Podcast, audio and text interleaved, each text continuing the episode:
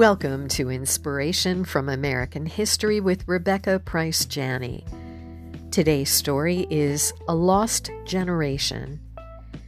Many of those who emerged from the wreckage of World War I thought they had passed through a hellish experience, while paradoxically no longer actually believing in hell.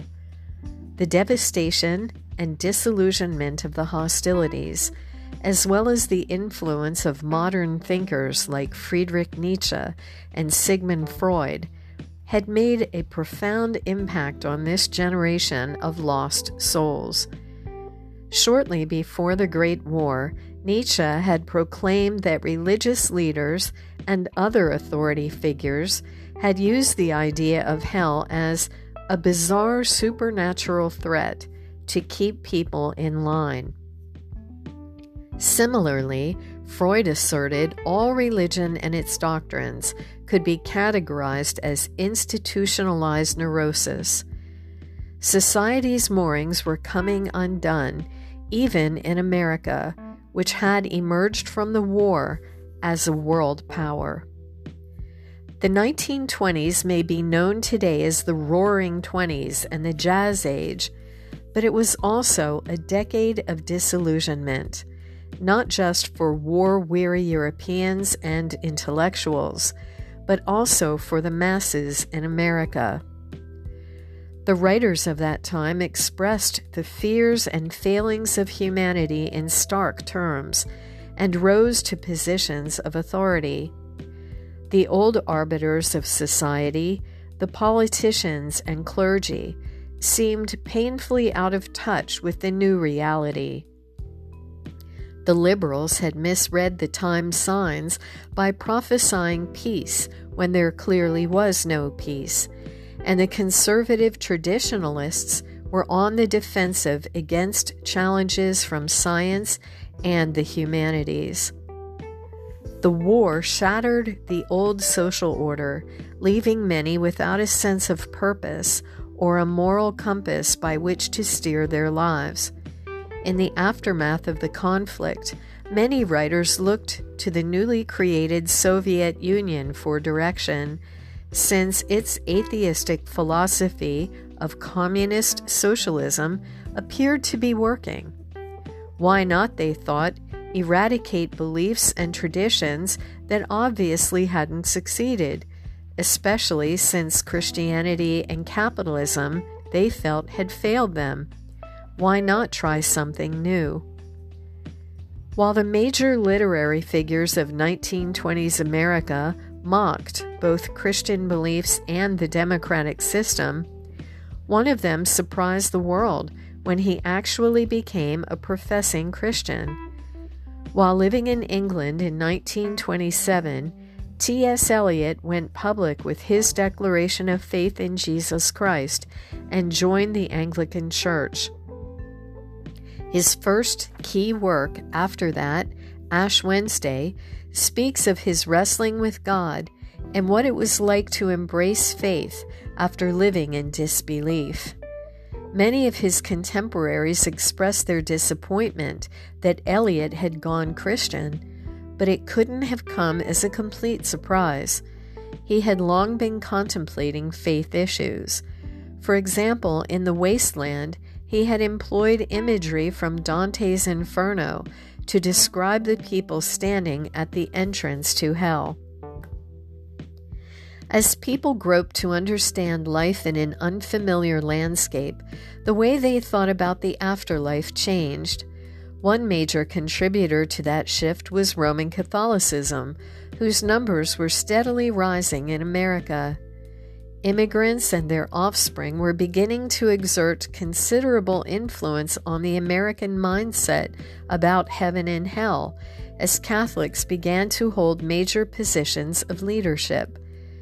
This increased the social standing of other Catholics and made the teachings and practices of their communion more mainstream, particularly the doctrine of purgatory, where the devout are cleansed and prepared for heaven they also popularized the idea of praying to deceased saints and the Virgin Mary. In this era, Christian theology as a whole had swung from a theocentric view of heaven to one more oriented around people and their earthly relationships.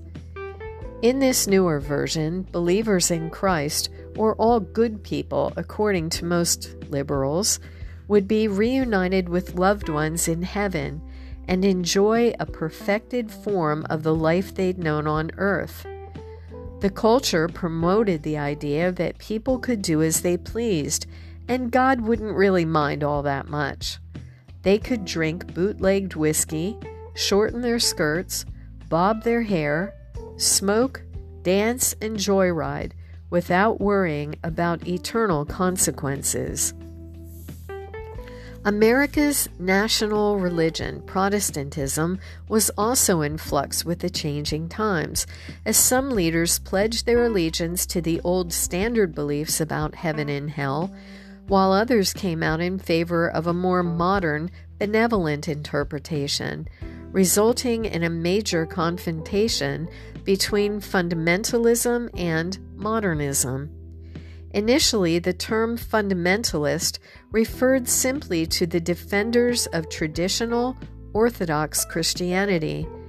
Actually, those who had been at the forefront of mainstream Protestantism throughout American history. Historian George Marsden observes that their most alarming experience was that of finding themselves living in a culture that by the 1920s was openly turning away from God. At the heart of modernism lay the theory of evolution, and many avant garde thinkers created the stereotype of fundamentalists as ignorant hayseeds who decried science and reason in an ill conceived effort to prove once again that the world was flat. Reality, however, did not always match that pigeonhole. The most well known guardian of Christian orthodoxy in the 1920s was a brilliant New Testament scholar from Princeton Theological Seminary, hardly a bastion of the dim witted.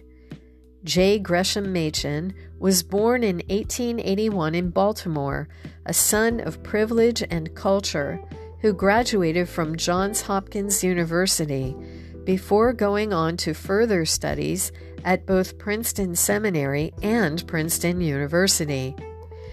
During his graduate years, Machen spent time in Germany, where he was exposed to its theological liberalism, and he underwent a faith crisis.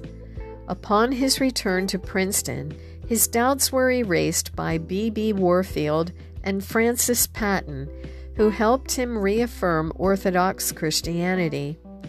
Machen became a New Testament professor at the seminary. He disliked the term fundamentalist because he said it sounded like something new, when in fact it was a reaffirmation of historic Christianity.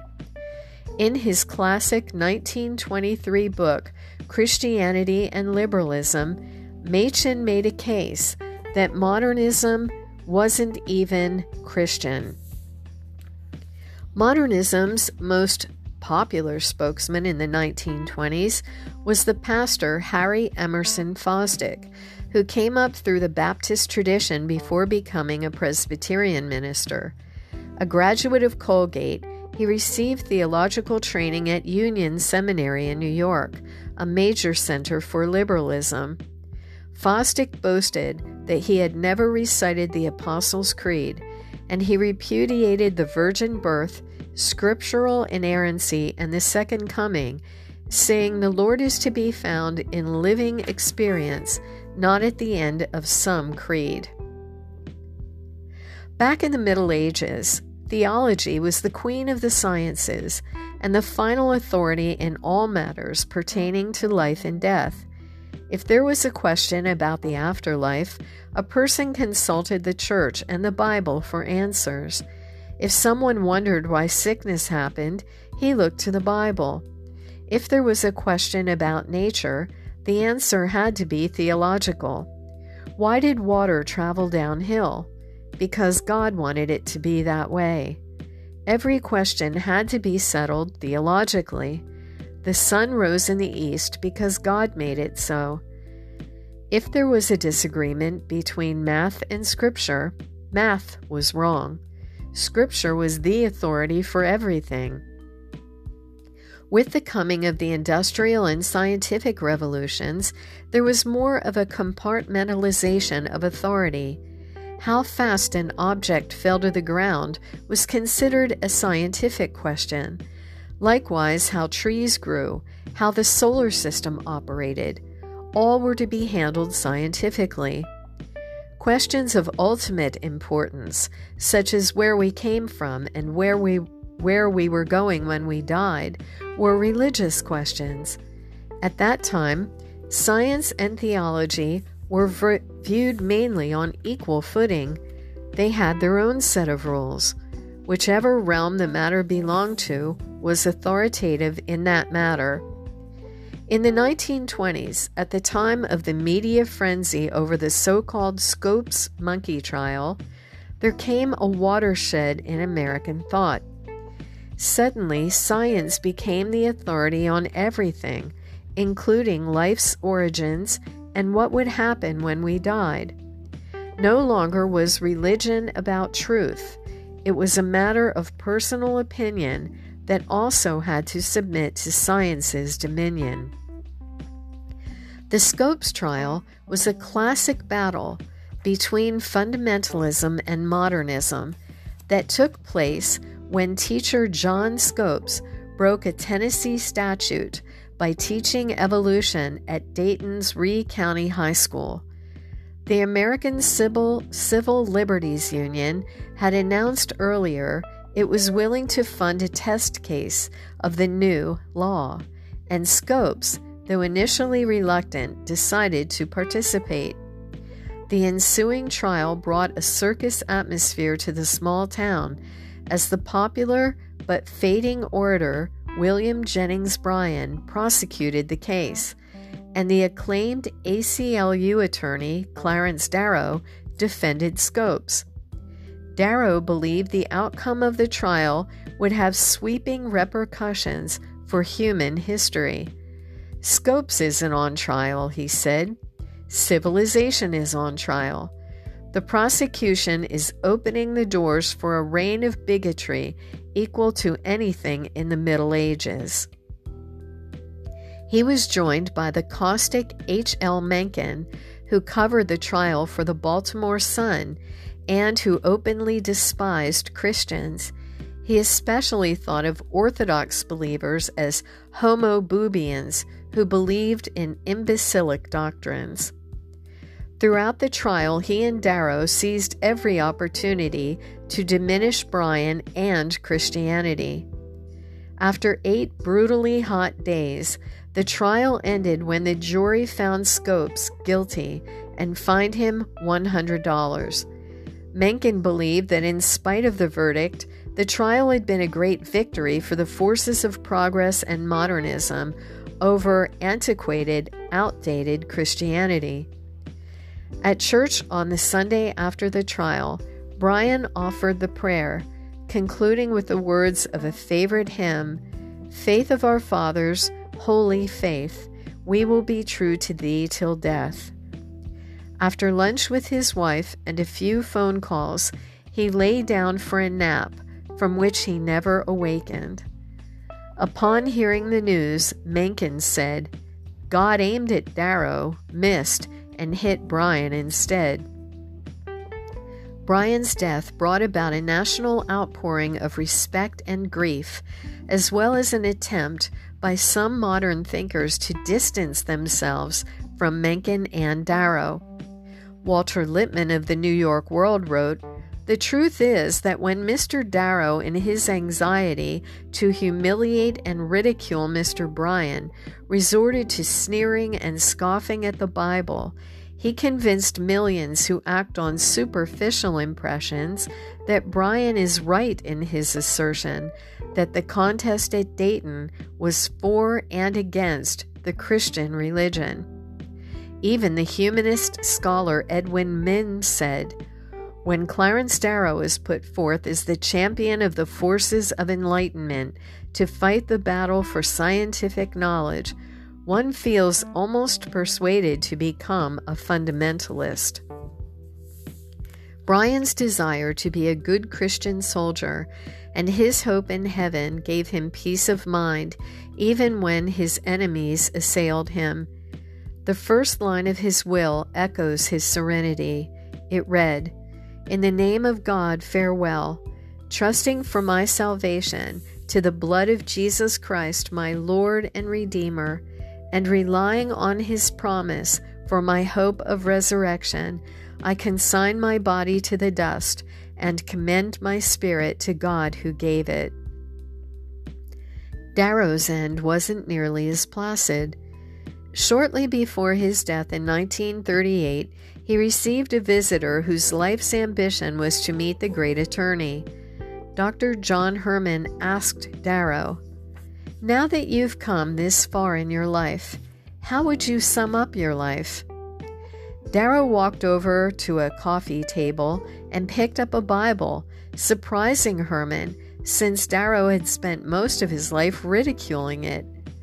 This verse in the Bible describes my life, the lawyer said, opening to Luke 5, verse 5. Changing the we to I, he read aloud, I have toiled all the night and have taken nothing. Then he put the Bible down and caught Herman's eye. I have lived a life without purpose, he said, without meaning, without direction. I don't know where I came from and I don't know what I'm doing here. And worst of all, I don't know what's going to happen to me when I punch out of here. Thank you for joining me for Inspiration from American History. I'm Rebecca Price Janney.